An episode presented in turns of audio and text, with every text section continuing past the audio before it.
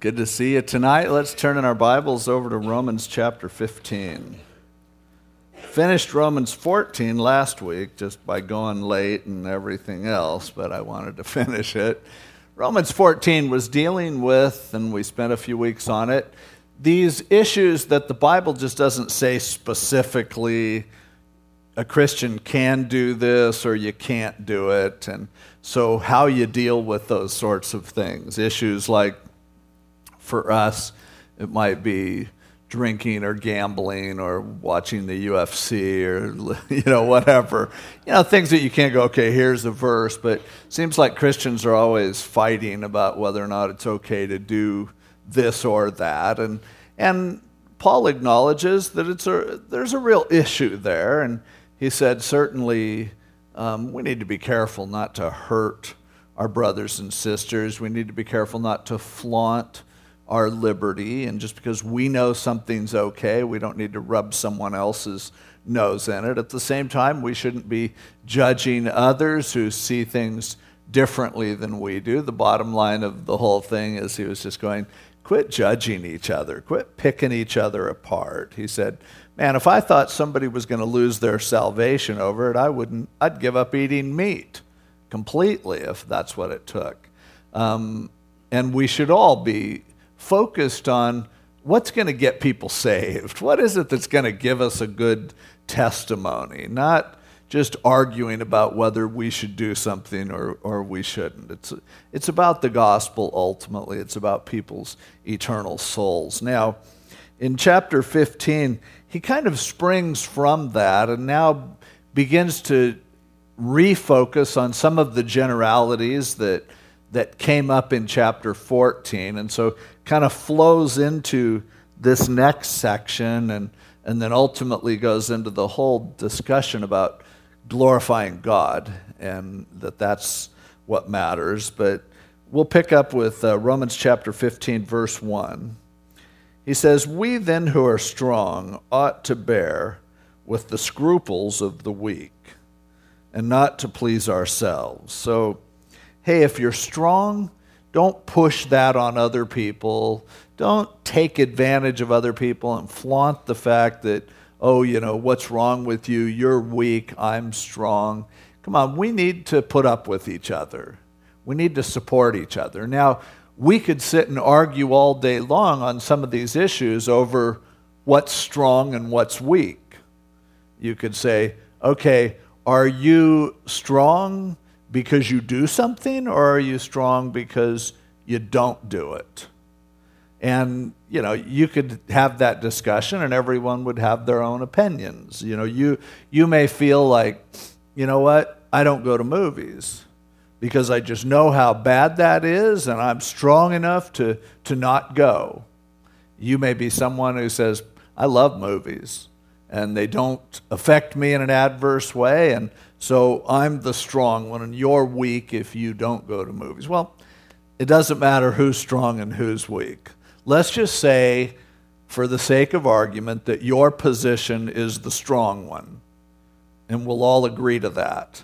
So put up with other people's weakness. Don't be dividing over issues of, that involve how to apply the principles of Scripture in terms of your um, everyday ethical decisions. And then it really doesn't matter who's strong and who's weak. You can. The truth is, we're all weak in some areas, strong in other areas, and maybe until we get to heaven, we won't know which areas we were strong in and which we were weak in. So the whole point is strong people, weak people, whatever side you're on in these areas of scruples put up with each other, accept each other. Don't just please yourself. Don't just make you the center of the universe. Let each of us please his neighbor for his good, leading to edification.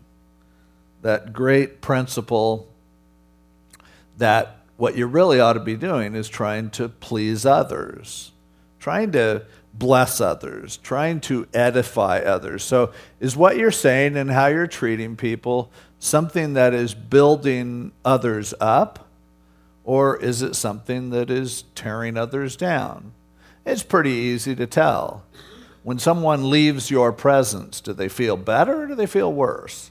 Do they feel encouraged and uplifted or do they feel kind of put down and rejected or exhausted from having to deal with your baggage?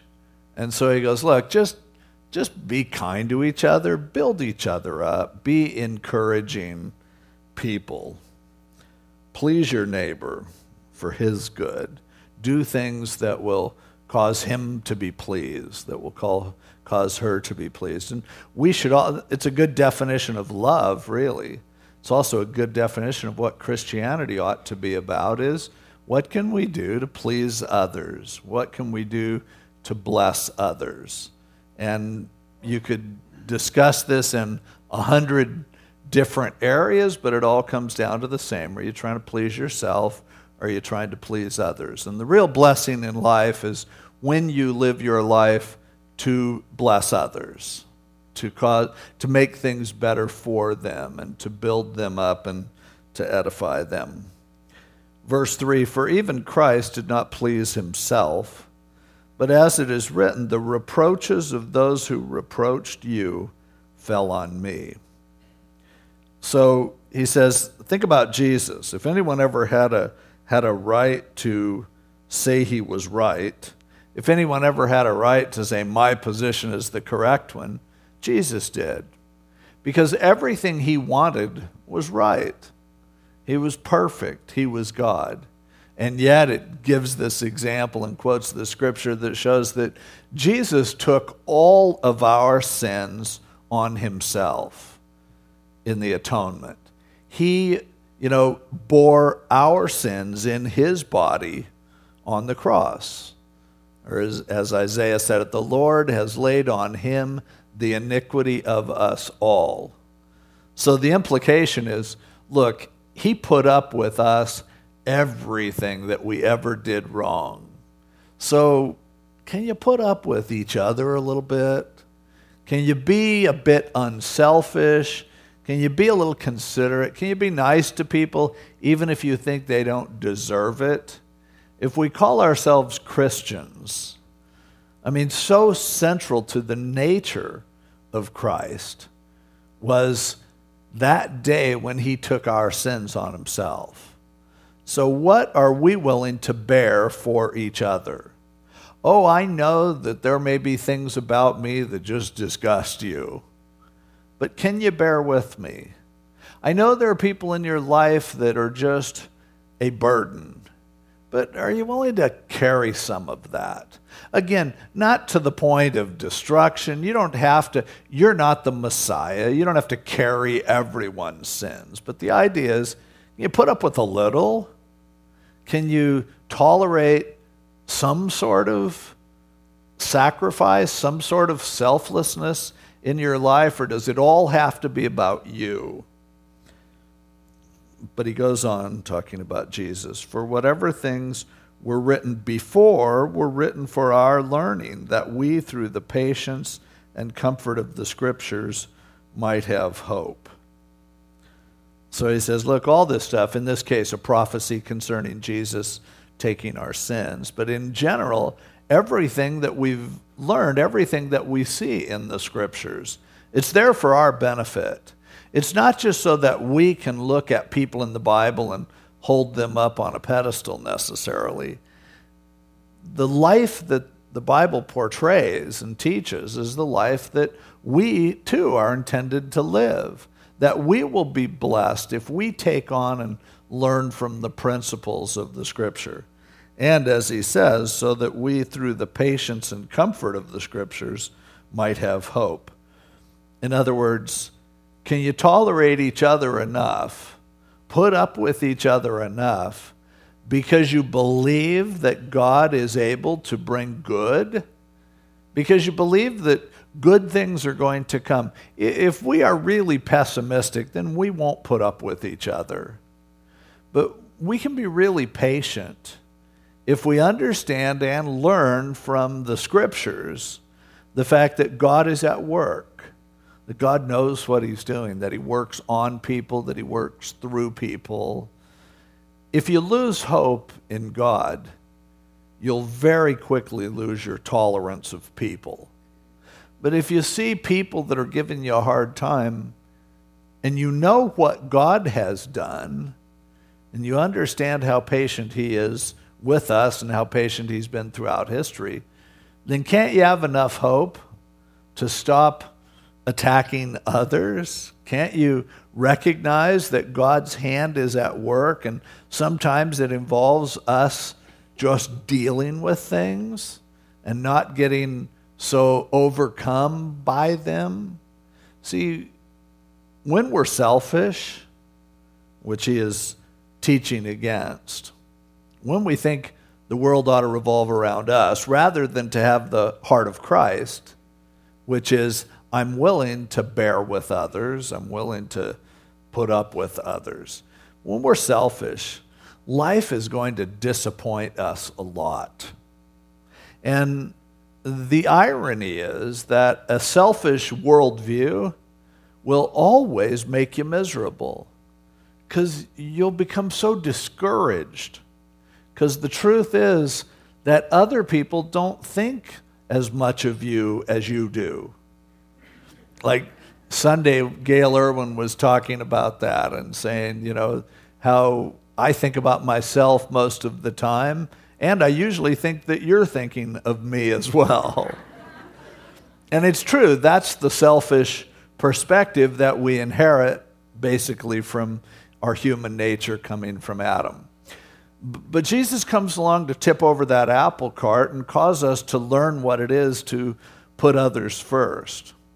And the greatest thing about putting others first is I'm delivered from that constant disappointment that comes when people let me down. Because now I'm not really expecting as much from people. I, I, I, recognize how God can work, and I expect a lot from Him. But people aren't going to disappoint me so much. When you see people who are really bitter and really jaded, and they've just lost all faith in human nature, a lot of times is the way they put it. Trace that back, and you'll probably see that an overly selfish view of life is what led to that. Because I know your world revolves around you, but other people don't think that the world revolves around you most of the time. So when you think it does and people let you down, you know, you, you get in a relationship and you think the relationship is great. Next thing you know, the other person doesn't think it's great for them. Now, how do you look at that? Do you, do you go, boy, I'm glad they found out? you know, because I, I want them to be happy too. Or do you say, you lousy, miserable, how could you, how could you destroy my life by not putting me ahead of you? See, and, and that's what happens when people get bitter.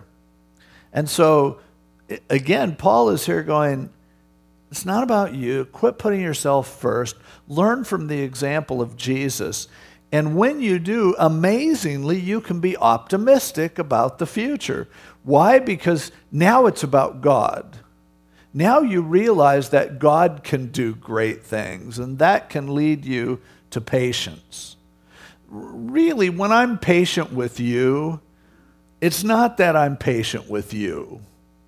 Because I don't care how patient I am with you, you may never come around. But if it seems like I'm patient with you, I hope it's because I'm really patient with God as He works in you. And that's where healthy relationships can come about. That's where a healthy body can come about. When we look at each other and go, well, one thing's obvious God's not finished with you yet. but that's okay. And I'll give him some slack and I'll wait for him to work on you. It's the thing that will allow you to have healthy relationships with others. It's the thing that will allow you to tolerate differences in others. It's the thing that will allow all of us to be the kind of body that God wants us to be, where we're not picking each other apart, not criticizing each other, judging each other all the time. because I look at you, you're different than I am, and I think, well, you know, if God wants you to be more the way I think you ought to be, I guess that's up to Him. I guess that's something I need to pray and, and have Him do it. It's not my job to fix you. And I'm not going to get impatient with you because I know it's really not even up to you to fix you. It's up to God to fix you. And so, again, as Paul says, whatever things were written before were written for our learning,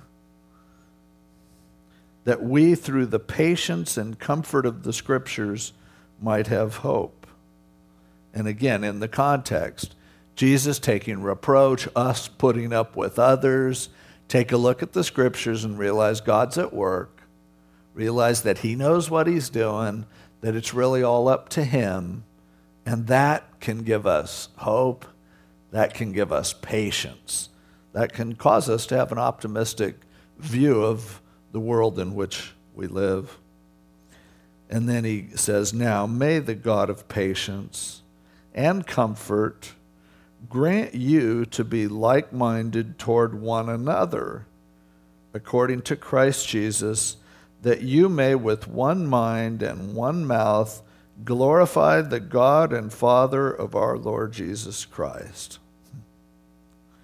Boy, what a powerful prayer that is. It's a good prayer for us to pray for each other. May the God of patience and comfort and aren't you glad he's both of those? May he grant you, all of us, to be like minded toward one another, according to Christ Jesus, that you may with one mind and one mouth glorify the God and Father of our Lord Jesus Christ. Everything that we are to do, everything that we are to say, is to glorify God, is to lift Him up is to make him look good. And when we get together on that, powerful synergy happens. God can do great works when people glorify him. But, as you see from the context, as long as we are ripping each other, we cannot in one voice glorify him. And so we need to stop tearing each other apart and let's talk about that which we agree on. We disagree about a lot of things, no doubt, within the body of Christ, within our families, with, among our friends, in our marriages. Hey, there are great disagreements. But is there something that we can all rally around? Is there something on which we can all agree? Because when you can find something that you agree on, power and unity and joy all happen. You look at a stadium full of people that are all cheering for their team. Well, maybe the stadium is half full of people cheering for one team and the, the other half is cheering for the other team. But still, when you are in the part where they're all wearing your team colors, when you're out there in you know Mannywood, when you're out there with the blue jerseys and the dreadlocks, and you're all cheer every time Manny comes to the plate, you're cheering for him to do well. It doesn't matter what the politics are of the people in that stadium. It doesn't matter of what you do for a living, whether you're wealthy or whether you aren't, whether you're employed or unemployed, whether you bought the greatest tickets or whether someone just gave them to you or, or whether you stole them, there you are all cheering for one thing to happen. And it's a great feeling when it happens. Now, there are some people, and I just don't get these kind of people, who love to go sit in the middle of fans who are cheering for one team and they like to cheer for the other team. Orange County must have a lot of those kind of people because you go to angel games and they can be playing a team from across the country, and yet there's a bunch of people that come just to cheer against the angels. I don't get that. Okay, you know, maybe you grew up in Boston Or maybe New York is your thing. Well, come on, you left those places for a reason. You know the East Coast is an awful place to live. So don't come out here and cheer against the Angels and cheer for your steroid infested team. I don't care about it, okay? Just you come to an Angel game, cheer for the Angels. It's just. But there are people who seem to enjoy having beer thrown on them. And, and I've been at games where, I mean, I haven't had a beer in a long, long time, but there are times when I wanted to buy one just to pour, you know, because, because some idiots in the middle of, and they're wrecking the whole thing, the spirit of unity, by cheering for some other team. and I'm being somewhat facetious, but there are people who live their life that way. They just love to be contrary, they love to rock the boat. They just love to go to that, you know, Obama rally and scream stuff about his, his citizenship or whatever. You know, it's like, come on. It, it, let people have their day. Let people enjoy things. It's really find some people who you agree with and cheer with them. It'll feel a lot better than when you're always going against the flow. And it's not a big deal in politics or in sports, but in spiritual things, it's a really big deal. And, and it's important for us to get together, to feel that camaraderie. And, you know, we're, we could feel that camaraderie around certain divisive doctrines and just get everybody together who agrees with us.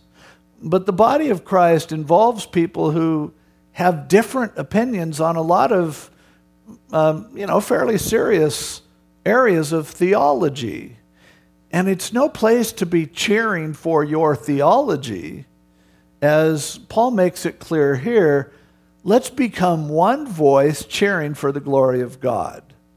Let's become people who are united around who God is, around the gospel, about what Jesus has done. As much as we possibly can, let's let that voice be heard.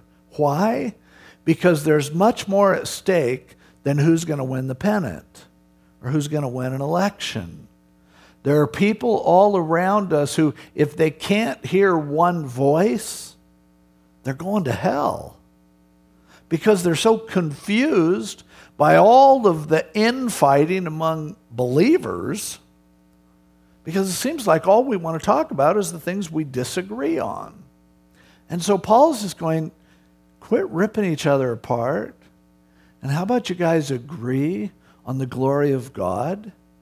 And let's make it really clear that when it comes to Jesus and what he did for us on the cross and who he is and how you can come into a relationship with him, that man, there are masses of people who agree on that, that this isn't something that there are serious divisions over. It's either you've accepted Jesus Christ and he's your Lord and Savior, or you haven't. It's a clear distinction and a division. And a bunch of other divisions that you create may cause people to never hear that one voice.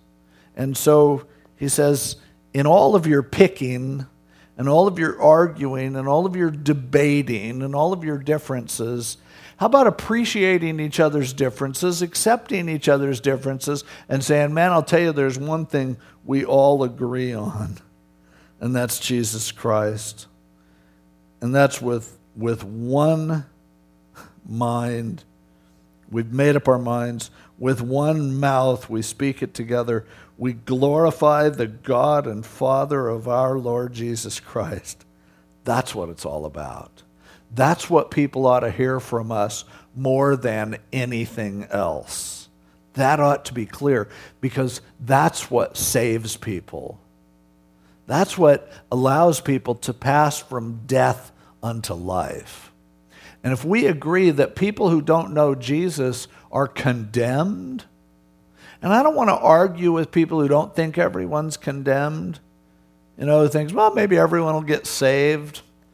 Sorry, the Bible's really clear about that. Jesus said it himself whoever doesn't believe is condemned already because they don't believe. He goes, I didn't come to condemn people, they're already condemned. But the Lord Jesus Christ, to glorify Him, to focus on what He has done, that's something that we ought to all agree on. And that's something that people ought to hear from us more than what church do you go to and what's your opinion on this or that idea or what's your political position or what team are you cheering for or whatever. Forget that stuff. Let's get together around our Lord Jesus Christ and his glory and people seeing that. And let's quit raising our eyebrows every time there's somebody who glorifies Jesus Christ but who disagrees with us on some lesser thing. Somebody goes, Hey, have you heard about that um, guy on TV? And, you know, I think he's a Christian and, you know, boy, he's getting a lot of attention. Man, every time I turn the TV, he's on there. And he seems real positive. And he blinks all the time. And uh, resist the temptation to go, well, I don't even know if he's really saved. Saw him on Larry King, didn't sound like he really knew the guy. Forget about that.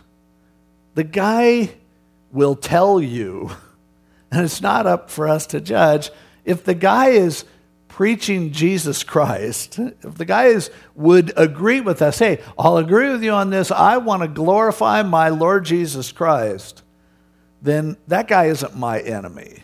We can disagree on a bunch of stuff, but let's get our voices together on what matters and let's stop having a voice of division. That's all I'm saying. That's all Paul's saying. And he goes on to say, therefore, receive one another. I have that underlined in my Bible. Not a bad idea for you to. Therefore, if you do, if you underline, if you don't write in your Bible, that's cool. For years and years, I would never write in my Bible because I thought it was adding to God's word. But I don't laugh. I still prefer reading and studying the Bible in, in one that's not marked. So when I study, I use a clean Bible. And when I teach, I use one that's all carved up. So I got both sides going. so, receive one another, just as Christ also received us to the glory of God. When you came to Christ, how did he receive you? How much did you have to know? How much did you really have to have down before he drew you to himself? If you're a Christian, there was a time, and you may not even remember that exact time, it may have been over a period of time, but he was reeling you in and he was wooing you and he was letting you know that he loves you and you were starting to feel that you loved him and you may not have known much. Um, and that seemed like it was okay with him. Some people, like C.S. Lewis said, he said, I feel like I was dragged kicking and screaming into the kingdom of God. Maybe that was you. Maybe you can't even remember a time when you didn't trust Jesus Christ or love him. But the one thing that's true of all of us is that when we came to Jesus, we were probably wrong about a whole bunch of stuff. We didn't know much, most of us. There are some of us who learned all about God before we finally got around to accepting Him. But for most people, they didn't know much. And so he's saying, the way that He received you, you receive others like that. Be as picky as He is, and no more so. I like that. To the glory of God. Verse 8 Now I say that Jesus Christ has become a servant to the circumcision for the truth of God to confirm the promises made to the fathers. Now he kind of goes into this these next few verses he's going back to the Jew and Gentile thing a little bit. And the reason is because a lot of their division there in the church in Rome was between people who were Jewish Christians and people who were Gentile Christians. Now he's using Jesus as an example of all that because Jesus didn't come just to be the Jewish Messiah. We shouldn't feel like, you know, everyone else didn't matter, but he really came for the Jews, and everybody else, if they want, can kind of be second class Christians. His heart was always for the world, it was for everyone. For God so loved the world that he gave his only begotten Son. And so now Paul's explaining the whole Jewish Gentile thing based on that. And he says, hey, Jesus became a servant to the circumcision for the truth of God to confirm the promises made to the fathers. So he goes, Jesus came and fulfilled the Old Testament prophecies. He came as the Messiah in order to confirm who he was. However, he goes on to say, and that the Gentiles might glorify God for his mercy, as it is written. And he quotes there in verse 9 David in Psalm 18 For this reason I will confess to you among the Gentiles and sing to your name. And again he says, quoting the song of Moses in verse 10 Rejoice, O Gentiles, with his peoples. And again, quoting Psalm 117 Praise the Lord, all you Gentiles, laud him, all you peoples. And again, Isaiah says, in Isaiah chapter 11, there shall be a root of Jesse, and he who shall rise to reign over the Gentiles, in him the Gentiles shall hope. so he says, To you Jews, absolutely. Jesus came, offered himself as the Messiah to fulfill the scriptures, but don't get the idea that the whole plan in the Old Testament was just the Jews get their Messiah. He, God would, He loves Israel. There's no doubt about it. And, and I just wouldn't even tolerate anyone suggesting otherwise. But at the same time, He loves all of us. He doesn't, Gentiles aren't second class citizens to Him, never were. The reason He chose the Jews was so that the Jews would reach the world. Abraham, in you, all the nations of the world will be blessed. So he quotes Moses, he quotes David, he quotes Isaiah to these Jews who thought they were better than Gentile Christians. And he goes, They all said he wants to save Gentiles. The implication is quit wearing your Jewishness on your sleeve. And what he would say to all of us is quit hanging on to your own personal identity, your own self worth, who you are, your distinction. Quit hanging on to that like it makes you something special. What makes you special, what makes me special, is we are in this world. We were created in the image of God. And God's heart was always for everyone. He doesn't love Jews more than Arabs. He doesn't love Americans more than Africans. He doesn't love Europeans more than Asians. It's the world. If you're a member of the world, He loves you.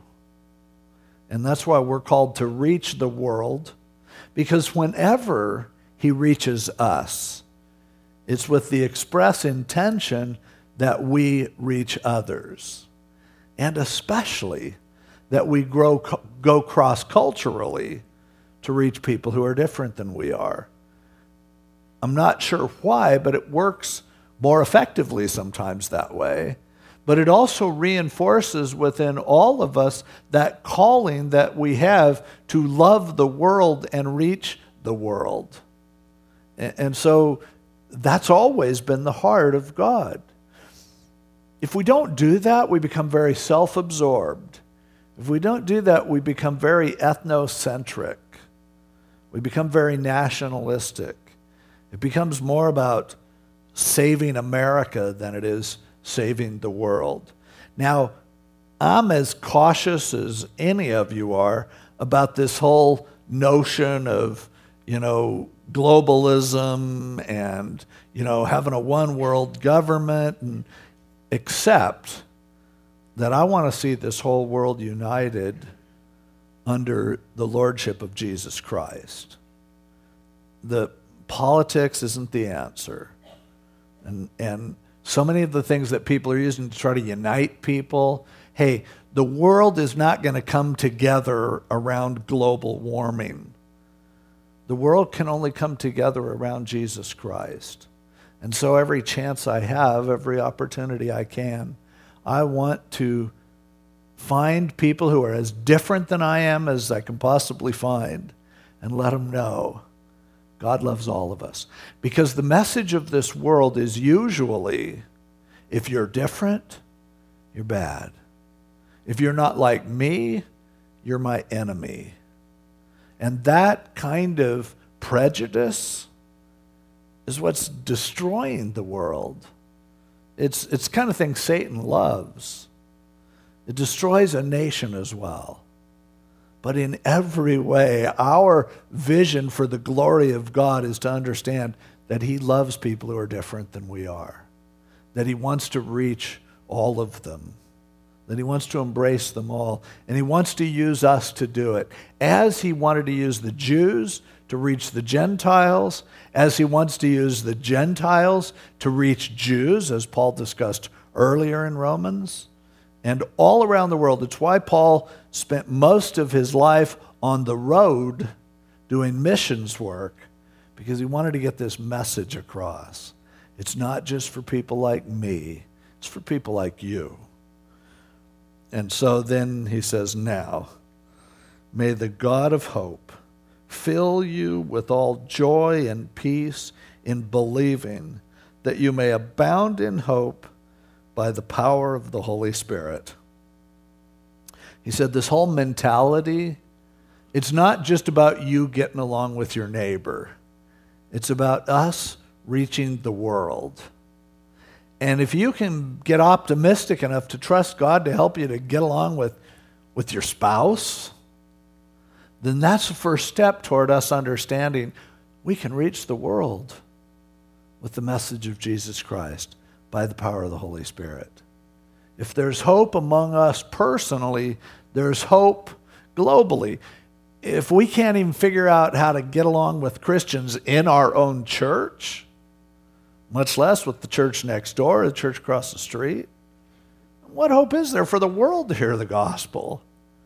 But it's Paul's prayer as he lays it out here that we would get our voices together to bring glory to God as far as we can take that message.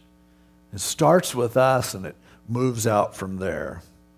And then he begins to kind of share his own testimony a little bit, but gets personal in the rest of this chapter.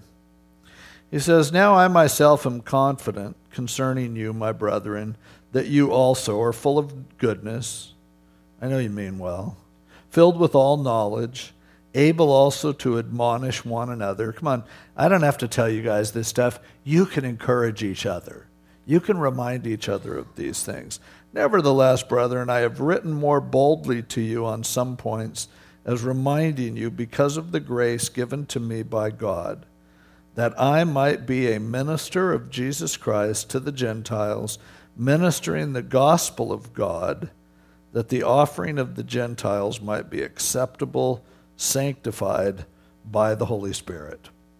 He said, Everything I've been telling you in this book of Romans is all about getting you to understand what the gospel is about and bringing more people into the family, bringing more people together. If you can figure out how to do it personally, we can do it in a much greater way. And, and that's what I've been trying to do, and that's what I'm encouraging you to do. Therefore, verse 17, I have reason to glory in Christ Jesus in the things which pertain to God. He goes, I've seen a lot of encouraging signs. I've seen God doing some great things in this area. Because, see, he was a guy who was building bridges.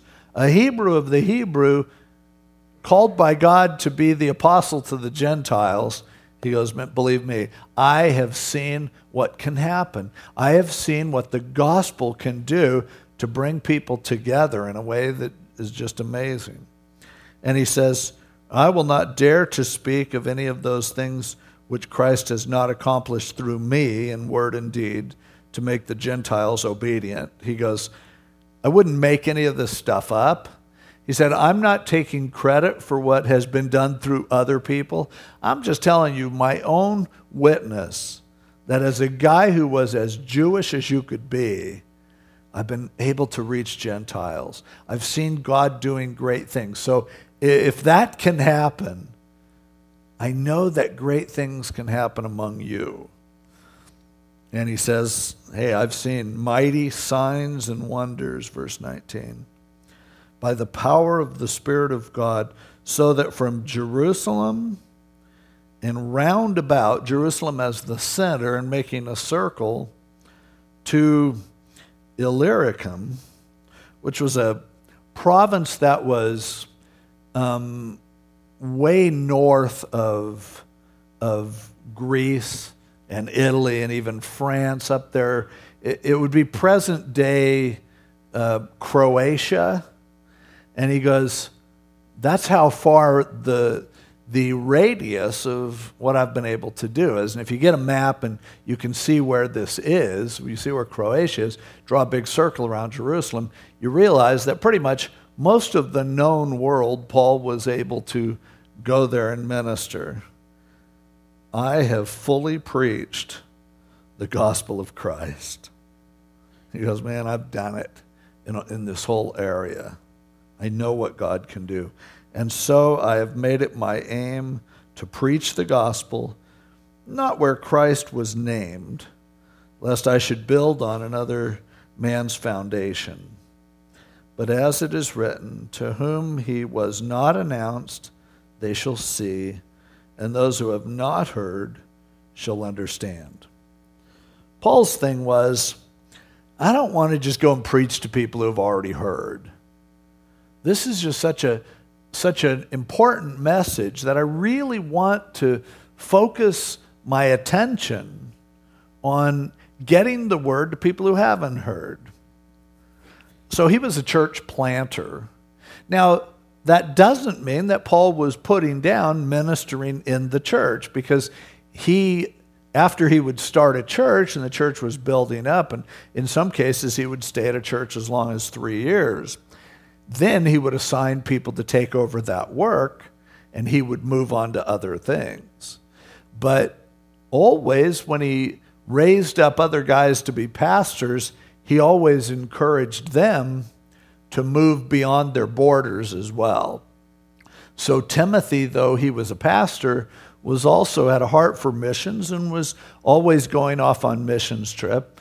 Titus, we know, went even further than Paul did up there into that area of Croatia. We know Titus got up in there. We know Paul got at least to the border of it, as he said here. But his heart was how can we carry this message to where people haven't heard it? And his justification for that in verse 21. He's quoting Isaiah chapter 52, and it's right at the end of chapter 52. And Isaiah 52 and 53 are just that amazing passage about Jesus and his ministry. And in Isaiah 52, he's, he's saying, Behold, verse 13, my servant shall deal prudently, he shall be exalted and extolled and be very high. Just as many were astonished at you, so his visage was marred more than any man, and his form more than the sons of men. So shall he sprinkle many nations. Kings shall shut their mouths at him, for what had not been told them they shall see, and what they had not heard they shall consider. So that's the verse Paul quotes here, talking about him taking the gospel out specifically to the Gentiles, because even there in Isaiah it was prophesied that this word would go to these other nations. What word? Isaiah 53, the gospel. Who has believed our report? The story of what Jesus Christ did when he gave his life by taking our sins upon himself as all we like sheep have gone astray, we've turned everyone to his own way, and the Lord hath laid on him the iniquity of us all. Isaiah, right before that, predicted that this message would be carried to Gentiles, would be spread around to other nations, and anyone who takes the truth of the gospel, takes it to people who haven't heard, is fulfilling in that which they are doing. They're fulfilling this prophecy that goes all the way back to Isaiah. So, some of our uh, members who were just over in Hong Kong and, and they were sharing the gospel with people, a lot of whom had never even heard of Jesus. They came and signed up for English camp. And they were told the story of Jesus and they went through the book of Acts and, and they were given an opportunity, and many of them professed faith in Jesus Christ, where they, these Chinese kids had never even heard about Jesus before that. That's what Paul's talking about. He's going, for me, what I'm passionate about is getting to people who haven't had a chance to hear and getting the word of the gospel to them. That's what matters to me, and that's how I've tried to conduct my ministry. And that's what he's saying here. And at that, I think we'll just break it off here because we're going to have communion. And the rest of the chapter, he's kind of starting to wrap up the book and talking about his plans. He wants to come to Rome when he goes to Spain, and we'll see all of that and probably get into chapter 16 next week. But that's see how, and I love how Paul does this. He starts with our little issues.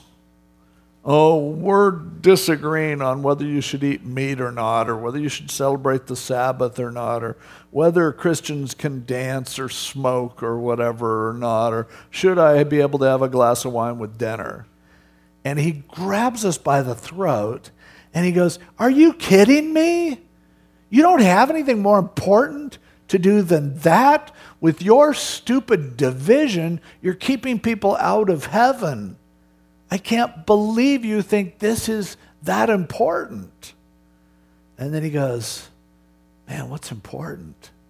It's for people to figure out who Jesus is, for people to, to glorify our Lord Jesus Christ, to, to understand the good news of the gospel and to see that get to others, that's what matters.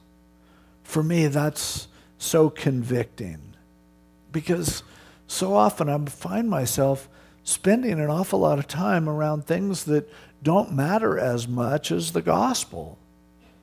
Sometimes spending my time struggling with people who with whatever disagreements that we have, they're already saved. And here I'm trying to fix all their problems or solve all their issues.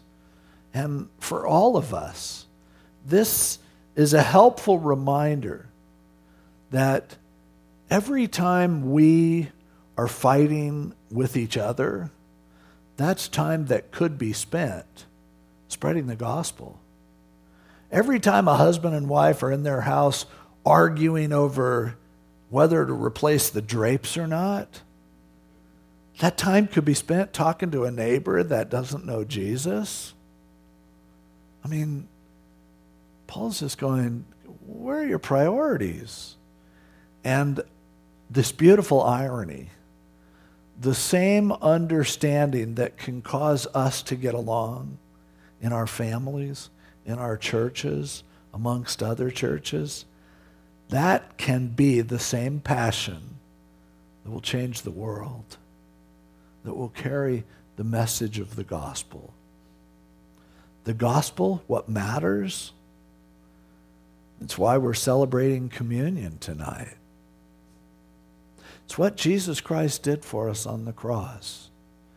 And he said, Do this in remembrance of me. It's kind of like Jesus is going, Hey, remember me? Remember what matters? Remember what's important? Remember what I did for you? Let's pray. Lord, thank you for what you've done for us. Thank you for the gospel. We're so sorry for the way that we have elevated things that are of less importance. And they've even gotten the way of the gospel. They consume so much of our energy and time. Taking things that, that might be good things, but they're not as important as that which is excellent. We're sorry and we repent. And as we, we come to the communion table, we want to remember you. We want to remember what you did for us. We want to remember your body that was broken, as we are sometimes so overly consumed with our bodies. We want to remember your blood that was shed for us when, when we become so passionate and so obsessed with the piddly suffering that we do on this earth. Most of us having not even shed blood. We've just got our feelings hurt. And we put ourselves on the shelf. Somebody says something to us, and we're off crying in a corner. And we remember your blood the beating that you endured, the suffering that was yours on our behalf. And the example of our dear brother Paul, who himself was repeatedly beaten and stoned. We are such wimps. We allow our lives to be disrupted and derailed we allow friendships to be destroyed over such silly things, churches to be divided over such trivia. But tonight we remember what you did. And we thank you. Call us back to a focus on what matters. Glorifying our Lord Jesus Christ. And it's in his name we pray. Amen.